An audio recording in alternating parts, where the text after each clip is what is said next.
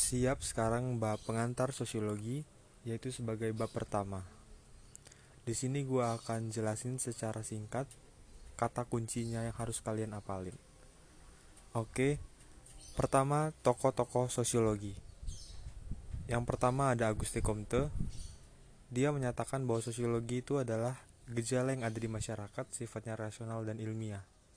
Dia juga menyatakan bahwa sosiologi itu ilmu yang mempelajari manusia.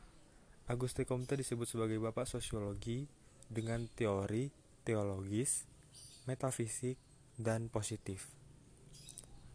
Tokoh yang kedua itu ada Herbert Spencer. Herbert Spencer mengatakan bahwa ilmu sosiologi itu adalah susunan proses hidup sosial. Dia juga punya pendekatan analogis organik dengan tahapan evolusi sosial, yaitu primitif, militan, dan industri. Herbert Spencer punya buku yaitu namanya Principle of Sociology. Lalu ada tokoh Karl Marx. Ya, pasti kalian pernah dengar ya. Karl Marx itu adalah dengan pendekatan naturalis dialektis. Teorinya itu ada teori kelas. Kelas apa aja? Yaitu ada kelas borjuis dan proletar. Borjuis itu kaum kapitalis, sedangkan proletar itu buruh. Dia juga punya tahapan perkembangan yaitu primitif, feodalisme, kapitalisme, dan sosialisme. Lalu ada tokoh selanjutnya yaitu Emile Durkheim. Emile Durkheim menyatakan bahwa ilmu ilmu sosiologi itu adalah fakta sosial. Lalu dia juga punya teori solidaritas. Teori solidaritas itu ada dua, yaitu solidaritas mekanik dan solidaritas organis. Mekanik itu eh, kata kuncinya persamaan dan biasanya ada di desa Sedangkan solidaritas organis itu kata kuncinya ragam fungsi, jadi berbeda-beda. Biasanya kan ada di kota. Lalu tokoh selanjutnya ada Max Weber. Max Weber itu punya pendekatan yaitu Versten dan dia juga menyatakan bahwa sosiologi sebagai tindakan perilaku sosial. Dan juga tentang etika protestan. Lalu ada Sue Marjan dan Sue Solaiman biasanya gue ngomongnya dua selo sih nah dia itu menyatakan bahwa sosiologi itu punya struktur sosial proses sosial dan perubahan sosial jadi kata kuncinya lo inget aja struktur proses dan perubahan. Lalu ada Surjonoto dia menyatakan bahwa ilmu sosiologi itu adalah segi-segi kemasyarakatan dan pola umum masyarakat. Jadi kalau misalnya ada kata di soal segi-segi dan pola umum udah pasti itu dari Surjono Sukanto. Selanjutnya ada pokok kajian sosiologi. Pokok kajian sosiologi itu ada empat yaitu fakta sosial tindakan sosial kayalan sosiologi dan realitas sosial kalau misalnya fakta sosial itu kan tadi dari Emile Durkheim tindakan sosial tadi kan dari Max Weber Sedangkan khayalan sosiologi itu dari Will dan realitas sosial itu dari Peter Berger. Selanjutnya ada ciri-ciri sosiologi. Ciri-ciri sosiologi itu ada empat. Lo inget aja, yang pertama itu empiris, lalu ada teoritis, selanjutnya ada kumulatif, dan terakhir ada non-etis. Empiris itu adalah kenyataan dan tidak menduga-duga. Jadi dia ini harus nyata dan tidak menduga-duga fakta ya. Lalu teoritis. Teoritis itu adalah kesimpulan logis atau observasi. Dia itu biasanya berhubungan dengan sebab akibat. Lalu ada kumulatif. Kumulatif itu adalah teori yang sudah ada dilanjutkan. Nah, contohnya misalnya ada teori dulu dan dikembangkan teorinya sekarang gitu. Lalu ada non etis. Non etis itu adalah tindakan tidak mempersoalkan baik buruk tapi menjelaskan secara mendalam atau analitis. Oke, selanjutnya itu ada objek ilmu sosiologi. Objek ilmu sosiologi itu ada dua, yaitu objek material dan objek formal. Objek material itu mencakup kehidupan sosial, gejala, dan proses hubungan manusia. Sedangkan objek formal itu adalah manusia sebagai makhluk sosial. Lalu berdasarkan cara pembahasannya, penelitian sosiologi itu ada dengan penelitian deskriptif dan inversial. Ingat, deskriptif dan inversial berdasarkan cara pembahasannya. Lalu sosiologi sebagai ilmu pengetahuan, objeknya itu adalah pasti ya masyarakat. Dan kegunaannya itu apa aja sih? Kegunaannya itu ingat ya, ada empat. Perencanaan sosial, penelitian pola tingkah laku, pembangunan dan proses perubahan kehidupan, dan yang terakhir menafsirkan kenyataan di masyarakat. Uh, lu ingat aja kata kuncinya itu perencanaan, penelitian tingkah laku atau pola tingkah laku, lalu pembangunan proses perubahan, dan menafsirkan kenyataan. Oke, sekian dulu tentang bab pengantar sosiologi. Nah, kalau ada kata-kata tidak jelas, mohon maaf. Terima kasih. Stay tune. Oke, sekarang bab kedua yaitu nilai dan norma. Di sini gue akan jelasin secara singkat, jadi kata kuncinya saja yang harus kalian ingat dan pahami.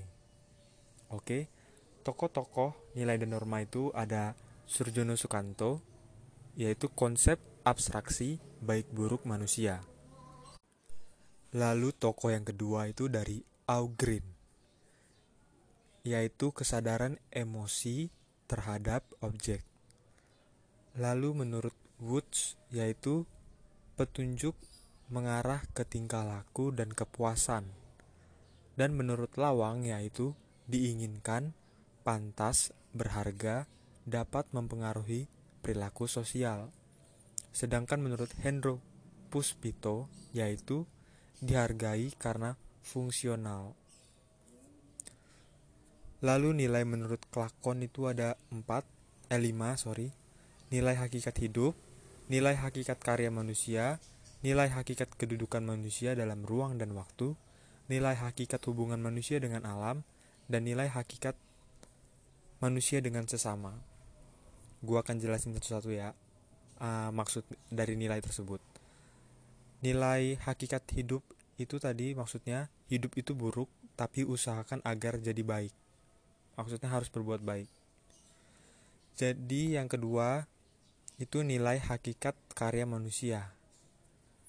Maksudnya itu di nilai ini kita harus berkarya untuk hidup nafkah berkarya untuk kedudukan dan kehormatan dan nilai yang ketiga nilai hakikat kedudukan manusia dalam ruang dan waktu Maksudnya itu kita harus memandang masa lampau, orientasi masa sekarang, dan masa depan. Jadi masa lampau, orientasi masa sekarang, dan masa depan. Lalu nilai yang keempat, nilai hakikat hubungan manusia dengan alam. Nah, maksudnya itu manusia tunduk akan alam, berhasrat menguasai alam, dan selaras dengan alam. Lalu nilai hakikat hubungan manusia dengan sesama. Nah, maksudnya itu ada tiga yaitu ketergantungan dengan tokoh atasan itu sebagai orientasi vertikal. Ingat, ketergantungan pada sesama dan jiwa gotong royong itu orientasi horizontal. Sedangkan nilai tinggi usaha diri sendiri itu individualisme. Oke, sekarang nilai sosial berdasarkan ciri-cirinya. Itu ada tiga, nilai domain atau nilai dominan, nilai yang dianggap penting dengan yang lainnya. Contohnya itu tradisi, haji, mudik, gelar kebangsawanan. Uh, ukuran tidak pentingnya nilai itu pada banyaknya orang yang ikut, berapa lama digunakan, tinggi rendahnya usaha memperlakukan nilai, lalu prestise atau kebanggaan menggunakan nilai. Lalu nilai instrumental itu sifatnya lentur terhadap hukum atau tidak formal. Dan nilai yang ketiga, nilai mendarah daging atau internalized value. Yaitu nilai yang telah menjadi kepribadian, kebiasaan, dilakukan tanpa sadar, dan tanpa, meros tanpa proses berpikir. Selanjutnya nilai menurut Notonegoro Nilai berdasarkan kegunaannya yaitu nilai material, nilai vital, dan nilai kerohanian. Nilai material itu segala benda yang berguna bagi manusia, Contohnya sandang, papan, pangan. Kebutuhan manusia ya itu. Lalu nilai vital itu kegiatan dan aktivitas. Dan nilai kerohanian itu rohani manusia. Itu ada tiga ya terdirinya, yaitu kebenaran atau kenyataan, mencakup akal, budi, rasio, cipta. Itu kata kuncinya ingat. Nilai dan yang kedua itu keindahan. Keindahan itu kata kuncinya ada rasa, perasaan, estetika. Lalu nilai yang yang ketiga maaf moral atau kebaikan kata kuncinya itu kehendak, karsa, etika. Oke. Okay? Lalu berdasarkan cirinya itu ada dua. Apa aja? Imaterial dan material. Ingat, imaterial dan material. Material itu nilai jasmani dapat dilihat dan berwujud. Sedangkan imaterial itu tidak bisa disentuh, tidak berwujud, sulit berubah. Contohnya apa aja sih kak? Material dan imaterial itu? Material itu contohnya gedung, karya seni. Gedung dan karya seni. Sedangkan yang imaterial itu contohnya ideologi, ide, gagasan, dan peraturan atau norma. Oke. Lalu ciri-cirinya nilai sosial itu apa aja sih? Yang pertama itu hasil interaksi masyarakat. Yang kedua, terbentuknya melalui proses belajar atau sosialisasi, difusi, dan enkulturasi. Yang ketiga, kebutuhan dan kepuasan sosial. Yang keempat, mempengaruhi pribadi seseorang. Dan yang kelima, itu nilai sosial pasti berkaitan satu sama lain ciri-cirinya. Sehingga membentuk sistem sosial. Dan yang terakhir, pengaruh berbeda di masyarakat. Habis itu, fungsi nilai sosial itu apa aja? Oke, gue akan jelasin. Kata kuncinya ya ingat. Yang pertama, mengarah untuk berpikir, bertingkah laku dengan aturan. Lalu fungsi yang kedua, alat kelas sosial. Yang ketiga, memotivasi kepribadian. Selanjutnya fungsinya sebagai pengawasan, pembatasan, penekanan. Fungsi selanjutnya solidaritas. Lalu ada sebagai fungsi harga sosial dan yang terakhir fungsi nilai sosial itu sebagai penentu akhir. Oke. Singkat kan?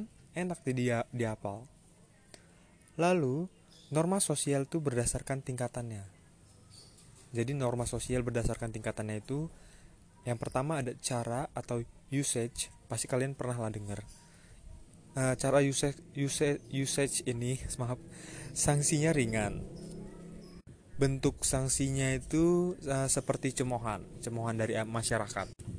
Uh, lalu ada kebiasaan atau folkways yaitu perbuatan diulang-ulang secara sadar. Sanksinya itu biasanya sindiran, teguran, gunjingan. Gunjingan tuh digosipkan. Lalu ada tata kelakuan atau mores, yaitu menyesuaikan perbuatan dengan kelakuan, keyakinan, dan filsafat. Sanksinya itu biasanya dicap sebagai penjahat dan dipenjara. Lalu ada adat istiadat atau custom yaitu norma tidak tertulis tapi tegas. Contohnya itu biasanya hukum waris atau hukum perdat peradatan. Oke. Sekarang norma berdasarkan sumbernya. Ada norma agama, norma kesusilaan, norma kesopanan, norma hukum. Dan ada satu lagi nih yang jarang keluar tapi ada mode. Oke gue akan jelasin satu-satu ya.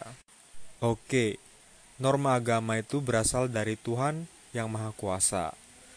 Sedangkan norma kesusilaan itu nah, dari akhlak dan hati, hati nurani norma kesopanan itu dari tingkah laku sedangkan norma hukum itu dari pemerintah mengikat dan tegas. Sedangkan mode yang tadi sifatnya itu berubah-ubah. Oke, sekarang sudah selesai bab nilai dan norma. Jika ada kata-kata yang tidak jelas, mohon maaf. Ingat ya, ini kata kuncinya saja yang harus kalian ingat dan pahami. Thank you. Oke, sekarang bab yang ketiga, tindakan dan interaksi. Di sini gue akan jelasin secara singkat dengan kata kuncinya saja yang harus kalian pahami dan ingat. Oke, yang pertama tindakan sosial menurut Weber itu ada empat.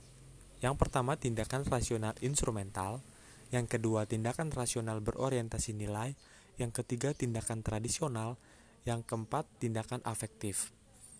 Tindakan rasional instrumental itu adalah memperhitungkan kegunaan dan tujuannya. Sedangkan tindakan rasional berorientasi nilai itu memperhitungkan manfaatnya, tetapi tujuannya tidak. Lalu tindakan tradisional. Tindakan tradisional itu kebiasaan nenek moyang. Lalu tindakan afektif. Tindakan afektif afektif itu e, perasaan, emosi tanpa akal budi. Oke, pasti kalian bingung kan? Kebiasaan nenek moyang itu apa sih? Tindak kebiasaan nenek moyang itu contohnya itu jabat tangan kanan, jabat tangan pakai tangan kanan. Sedangkan yang tindakan afektif tadi perasaan emosi tanpa akal budi itu contohnya itu uh, saat ada kematian pasti kalian menangis kan uh, jadi itu kan tanpa adanya perasaan eh tanpa ada perasaan tanpa adanya akal budi dan tanpa adanya uh, berpikir panjang gitu. Pasti kalian nangis kalau misalnya ada kematian yang kalian kenal. Oke? Selanjutnya definisi faktor interaksi sosial. Ini udah masuk interaksi sosial interaksi. Gue akan jelasin definisinya dulu. Interaksi itu adalah hubungan sosial dinamis menyangkut individu, kelompok-kelompok, dan individu dengan kelompok. Faktor yang mempengaruhi interaksi sosial itu ada imitasi, imitasi itu meniru orang lain. Lalu ada sugesti, sugesti itu, sugesti itu pendapat, pandangan, sikap orang lain. Contohnya tuh orang membeli iklan, eh orang membeli iklan, orang membeli barang karena iklan. Ya itu sering kan ya Lalu ada identifikasi. Identifikasi itu cenderungan untuk sama dengan orang lain secara menyeluruh. Lalu ada simpati. Simpati itu kecakapan diri atau ikut merasakan yang diderita orang lain. Lalu ada motivasi. Motivasi itu dorongan. Lalu ada empati. Empati itu e, simpati yang mendalam. Lalu ada selanjutnya itu Syarat interaksi menurut Surjono Sukanto, wes, itu ada dua, kontak sosial dan komunikasi. Gua akan jelasin satu-satu ya. Kontak sosial itu terdiri dari positif, negatif, primer, sekunder. Positif itu uh, yaitu kerjasama, negatif itu pertentangan, sedangkan primer itu langsung tatap muka. Contohnya lang penjual dengan pembeli kan langsung tuh tatap muka di pasar biasanya Lalu yang terakhir tuh sekunder melalui perantara. Contohnya telepon surat. Sekunder juga dibagi menjadi dua ya. Uh, perantara langsung dan perantara tidak langsung. Kalian pasti tahu lah. Lalu yang kedua tadi komunikasi. Komunikasi itu punya tahapan-tahapan, yaitu tahapan encoding, penyampaian, dan decoding. Decoding itu menerima surat atau pesan unsur komunikasi itu apa aja? Unsur komunikasi itu harus ada komunikator, orang yang menyampaikan pesan, harus ada komunikan, orang yang dikirim pesan, harus ada pesan, harus ada media, harus ada efek dari komunikan. Selanjutnya bentuk-bentuk interaksi menurut Gilin. Menurut Gilin tuh ada dua bentuk interaksi, yaitu asosiatif dan disasosiatif. Asosiatif itu persatuan, dorongan interaksi sosial Sedangkan disasosiatif itu perpecahan dan hambatan interaksi sosial. Kok gue jadi gagap? Maaf, maaf. Oke, gue akan jelasin sesuatu lagi. Asosiatif itu ada kerjasama, akomodasi, asimilasi, dan alkulturasi. Kerjasama itu ya eh, berdampak positif lah ya bagi interaksi. Misalnya kerjasama kerjasama kelompok gitu ya ngerjain tugas bareng kan cepat selesai tuh kalau misalnya kerjasama oke okay?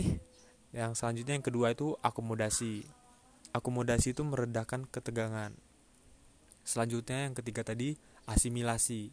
Asimilasi itu adalah paduan dua budaya yang menghasilkan budaya baru. Dan yang terakhir ada alkulturasi. Alkulturasi itu interaksi dua budaya atau paduan dua budaya tanpa menghilangkan budaya asli. Oke? Okay? Selanjutnya yang disasosiatif tuh yang tadi terdiri dari empat yaitu persaingan, kontraversi, pertikaian, dan konflik. Persaingan itu perjuangan damai. Kontroversi itu penyangkalan atau penolakan secara terbuka. Pertikaian itu lanjutan dari kontroversi, berlanjut tuh dia. Lalu yang terakhir ada konflik. Konflik itu berusaha melukai satu sama lain. Wah, tua tua tua. Oke. Oke, sekarang itu gue akan jelasin aturan-aturan interaksi sosial menurut Carl Yoel. Aturan interaksi sosial itu harus ada jarak, waktu, dan gerakan tubuh menurut Carl Yoel. Oke. Selanjutnya ada proses sosialisasi. Masih ini masih dalam area interaksi ya. Proses sosialisasi menurut Herbert Mead itu ada persiapan atau prepare, meniru atau play, siap bertindak atau game, menerima norma kolektif atau general. Wah, ini kalian harus apal ini. Gue setiap TO uh, eh, maupun platform apa itu pasti ada yang keluar yang kayak gini, tapi dalam bahasa Inggris prepare, play, game, general. Oke, okay? gue akan jelasin sesuatu nih. Persiapan, prepare, meniru, play, siap bertindak, game, penerimaan norma kolektif, general. Oke, okay, uh, eh, bab tindakan dan interaksi sudah selesai. Uh, ma mohon maaf jika ada kata-kata yang belibet atau yang tidak jelas. Uh, sekian, terima kasih. Oke, sekarang bab yang keempat yaitu perilaku menyimpang dan pengendalian sosial. Perilaku menyimpang menurut para tokohnya yang pertama dari Lawang.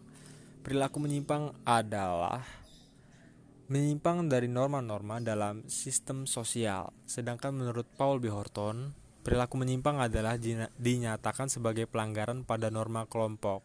Sedangkan menurut Bruce Cohen, perilaku menyimpang adalah perilaku yang gak berhasil adaptasi atau menyesuaikan. Selanjutnya bentuk-bentuk dari perilaku menyimpang itu ada enam. Yang pertama primer, yang kedua sekunder, yang ketiga individu, yang keempat kelompok, yang kelima situasional, dan yang keenam sistematik. Gua akan jelasin satu-satu. Primer itu adalah sementara, skalanya kecil dan gak diulang-ulang. Contohnya bolos dan nyontek. Nah, ibaratnya kan mm, misalnya lo ujian itu kan sementara, gak mungkin selamanya. Terus lo ketahuan nih, dan lo pasti gak akan mengulanginya lagi kan. Dan skalanya itu kecil, hanya di sekolah lo aja yang tahu. Bahkan kelas lo doang yang tahu, kelas lain gak tahu. Itu aja sih ibaratnya. Lalu sekunder, sekunder tuh pelaku menyimpang dan diulang-ulang. Biasanya tuh kalau misalnya pelakunya ketahuan sanksinya tuh biasanya berat.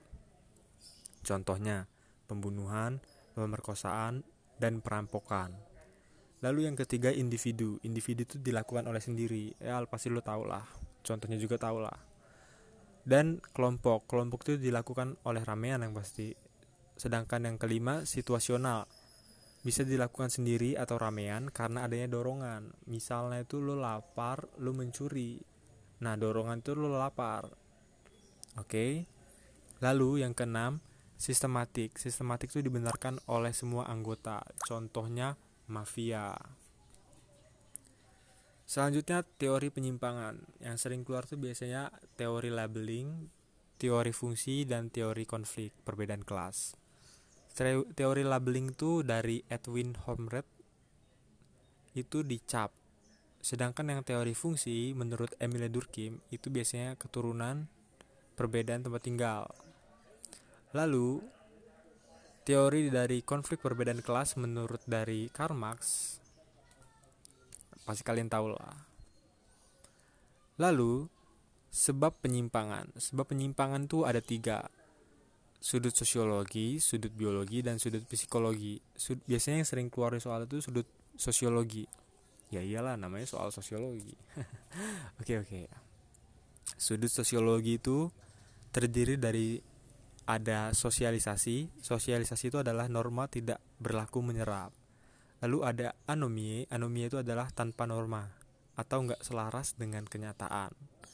Lalu ada diferensiasi asosiasi, itu adalah pengaruh lingkungan tempat tinggal. Lalu ada labeling yang tadi dicap. Lalu sudut biologi itu faktor biologis. Ini menurut dari Glucek dan Seldon.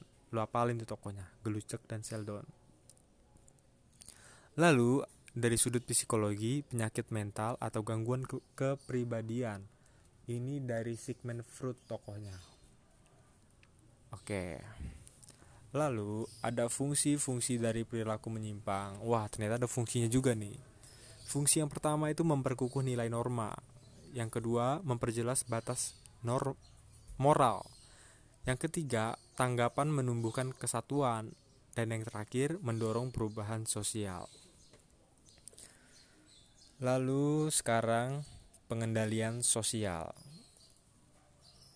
Pengertian pengendalian sosial adalah pengawasan agar tercipta situasi yang diharapkan. Pengendalian sosial mempunyai sifat dan proses. Ini biasanya kalian sering ketukar-tukar nih, biasanya. Kalau sifat itu preventif dan represif. Kalau proses itu persuasif dan koersif. Nah, biar gak bingung, gue punya triknya nih. Tricky. Kalau sifat itu pre-re. Ingat, kalau sifat pre-re. Kalau proses itu perko. Proses perko. Oke, sifat pengendalian itu pre-re tadi.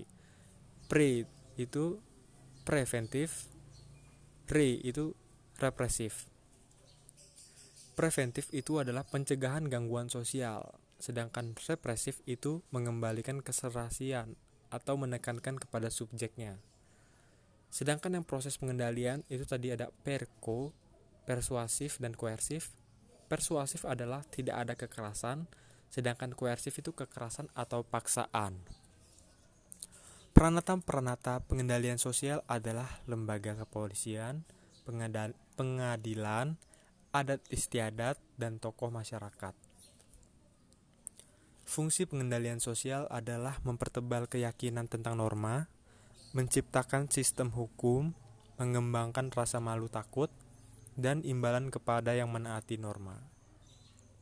Oke, sekian bab yang keempat tentang perilaku menyimpang dan antisosial. Mohon maaf bila ada kata-kata yang tidak jelas. Sekian, terima gaji. Eh, terima kasih. Oke guys, sekarang bab yang kelima yaitu stratifikasi sosial. Gua di sini akan jelasin secara singkat dan dengan kata kunci yang harus kalian pahami. Oke, stratifikasi sosial itu adalah sifatnya vertikal, yaitu penggolongan kemampuan ekonomi masyarakat. Definisi-definisi menurut tokoh, menurut Surjono, stratifikasi sosial adalah perbedaan posisi dalam status berbeda secara vertikal Lalu menurut Pitrim Sorkin, stratifikasi sosial adalah perbedaan kelas bertingkat, terdiri dari tinggi, sedang, rendah. Sedangkan menurut Paul B. Horton, stratifikasi sosial adalah perbedaan status. Oke. Selanjutnya, dasar stratifikasi sosial. Dasar stratifikasi sosial adalah kekayaan, kekuasaan, kehormatan, dan ilmu pengetahuan. Tapi ada juga keturunan, keturunan tapi jarang keluar. Selanjutnya, unsur stratifikasi sosial. Itu ada dua. Yang pertama, status sosial atau kedudukan, dan yang kedua, peran sosial. Oke, gue akan jelasin satu-satu. Status sosial atau kedudukan terbagi menjadi tiga, yaitu ascribe status, merupakan diperoleh dari lahir atau keturunan. Yang kedua, achieve status diperoleh dari usaha disengaja. Diperoleh dengan usaha-usaha yang disengaja. Sedangkan yang ketiga, assign status diperoleh dari jasa-jasa atau pemberian. Selanjutnya yang kedua, peran sosial. Peran sosial dibagi menjadi empat. Yang pertama, peran bawaan atau ascribe roles. Yang kedua, peran pilihan atau achieve roles. Yang ketiga, peran yang diharapkan atau aspek status. Dan yang terakhir, peran yang disesuaikan atau actual roles.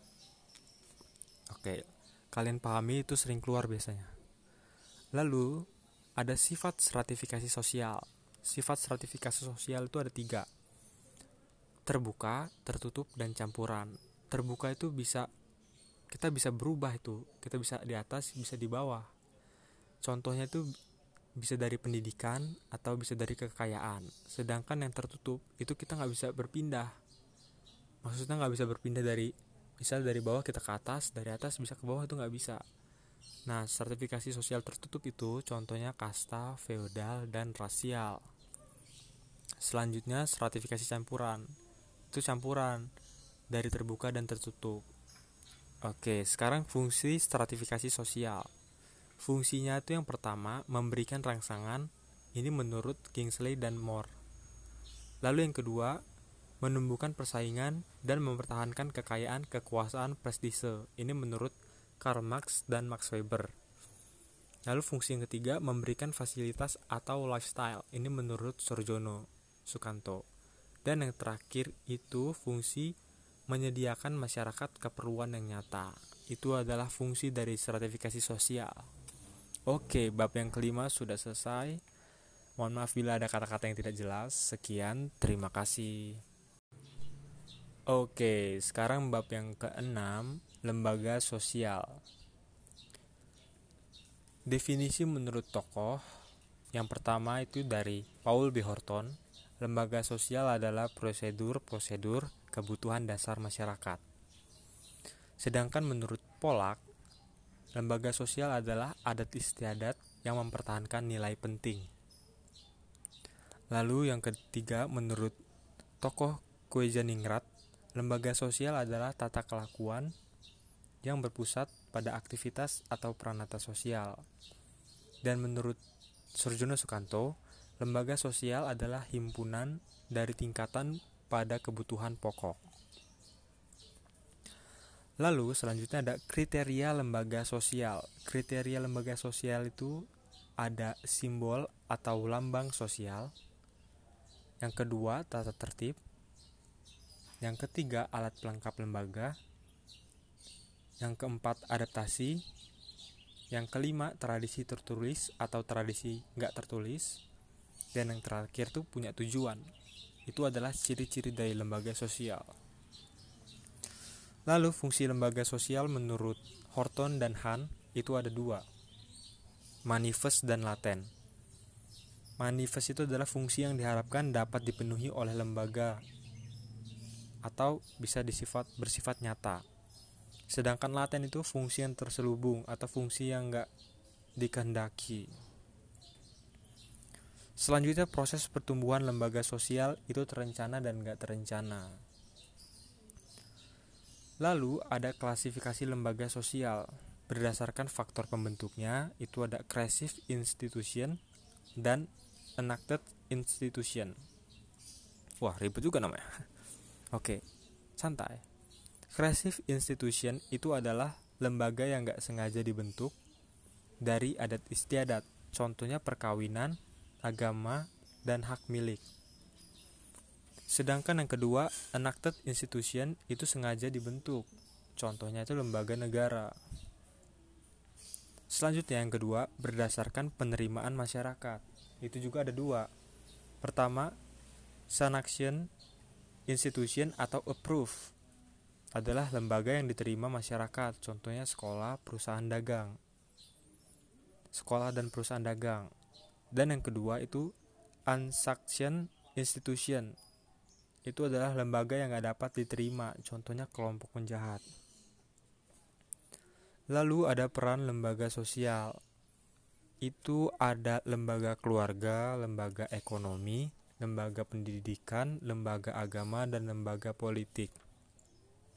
Oke, gue akan jelasin satu-satu. Lembaga keluarga itu punya fungsi. Fungsinya itu ada reproduksi. Reproduksi itu sebagai keturunan Lalu ada fungsi sosialisasi sebagai kepribadian, ada fungsi afeksi sebagai kasih sayang, ada fungsi pengawasan sosial atau sebagai kontrol penanaman nilai norma, ada fungsi proteksi melindungi, dan fungsi pemberian status. Lalu yang kedua, lembaga ekonomi mempunyai fungsinya juga. Yang pertama mengatur kehidupan sosial ekonomi. Dan fungsi kedua, pertukaran bebas. Fungsi yang ketiga, mengubah struktur sosial dan budaya. Lalu pendidikan eh, lalu lembaga pendidikan itu juga punya fungsi. Fungsi lembaga pendidikan itu ada dua, manifest dan laten. Manifest tadi nyata, yaitu contohnya mempersiapkan seseorang untuk mencari nafkah, mengembangkan bakat, melestarikan kebudayaan, dan menanamkan keterampilan dalam demokrasi. Sedangkan fungsi lembaga pendidikan yang laten itu menciptakan kedewasaan siswa, mempertahankan sistem kelas, dan mengurangi pengendalian orang tua. Lalu, dari lembaga agama mempunyai fungsinya juga yang ada dua, yaitu manifest dan laten. Manifest terdiri dari doktrin dan ritual. Doktrin itu vertikal dan horizontal, sedangkan ritual itu aturan dasar pelaksanaan praktik agama. Lalu yang fungsi kedua dari agama itu contohnya menggerakkan manusia untuk hidup, persatuan dan kesatuan. Selanjutnya dari lembaga politik yang mempunyai fungsinya juga yaitu memelihara ketertiban di dalam, keamanan di luar, mengusahakan kesejahteraan umum dan mengatur proses politik. Ini ada kata bahasa Inggrisnya juga yang sering keluar. Pertama, ada internal order atau memelihara ketertiban di dalam. Yang kedua ada external order atau keamanan di luar dan general general welfare itu kesejahteraan umum. Oke, sekian pelajaran dari bab 5 tentang lembaga sosial. Mohon maaf bila ada kata-kata yang tidak jelas. Sekian, terima kasih. Oke, sekarang bab yang ketujuh tentang integrasi sosial. Definisi integrasi sosial adalah proses penyesuaian unsur-unsur berbeda di masyarakat sehingga dapat bersatu. Faktor cepat lambatnya integrasi sosial dinilai dari homogenitas kelompok, besar kecilnya kelompok, mobilitas geografis, dan efektivitas dan efisiensi komunikasi. Lalu ada faktor pendorong integrasi sosial dan faktor penghambat integrasi sosial. Gue akan jelasin faktor pendorong integrasi sosial yang terlebih dahulu. Faktor pendorong integrasi sosial ada dua, internal dan eksternal. Internal itu kesadaran diri sebagai makhluk sosial. Adanya gotong royong, tuntutan kebutuhan, dan sikap terbuka terhadap perubahan. Sedangkan eksternal itu adalah sikap toleransi, tuntutan perkembangan zaman, kesamaan budaya, kesamaan visi dan misi, dan adanya konsekuensi nilai di masyarakat. Sedangkan yang faktor penghambat juga ada dua, internal dan eksternal. Yang internal tuh contohnya itu masih tradisional, adanya ikatan sosial rendah dan membanggakan kebudayaannya. Dan yang eksternal itu kesenjangan sosial, ketidakmerataan pembangunan, dan sikap yang tertutup. Lalu, ada bentuk-bentuk dari integrasi sosial. Yang pertama itu berdasarkan penyebab dan yang kedua berdasarkan hasil.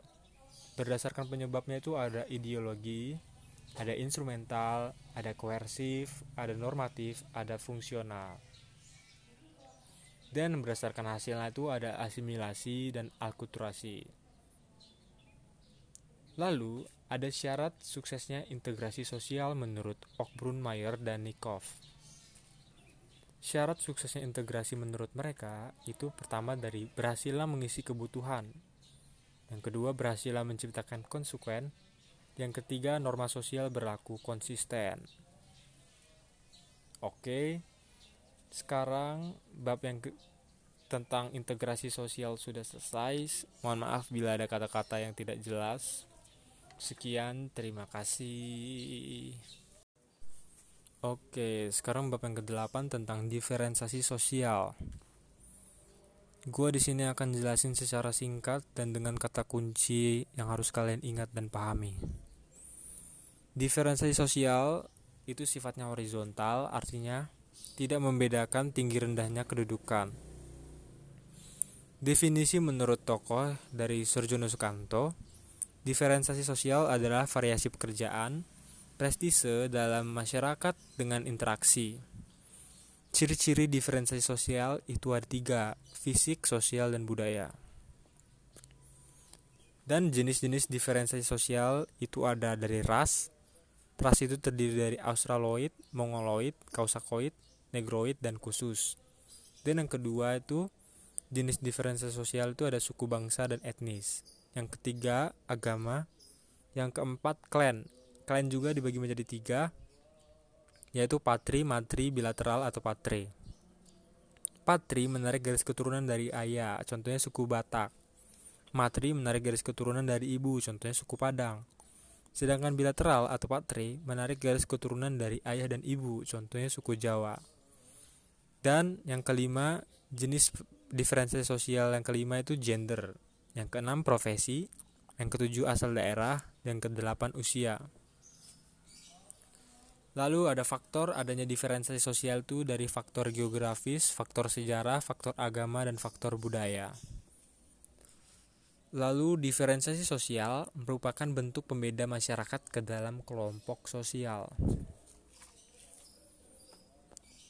Lalu ada tiga dari diferensiasi. Yang pertama ada diferensiasi tingkatan, terjadi di penyaluran barang dan jasa. Sedangkan diferensiasi fungsi yang kedua itu ada diferensiasi fungsi, adanya pembagian tugas sesuai fungsi. Dan yang ketiga ada diferensiasi adat. Oke, sekian tentang bab diferensiasi sosial. Mohon maaf bila ada kata-kata yang tidak jelas. Sekian, terima kasih. Oke, sekarang bab yang ke-9 tentang multikultural. Di sini gue akan jelasin secara singkat dan dengan kata kunci yang harus kalian pahami.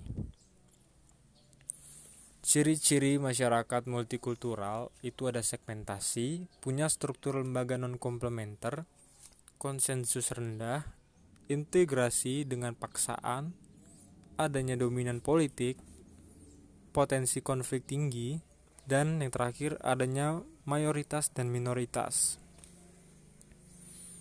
Faktor sebab mempengaruhi terbentuknya multikultural itu ada dari geografis, iklim atau cuaca, budaya asing, aneka ragam suku bangsa atau etnis, keanekaragaman agama, dan keanekaragaman ras.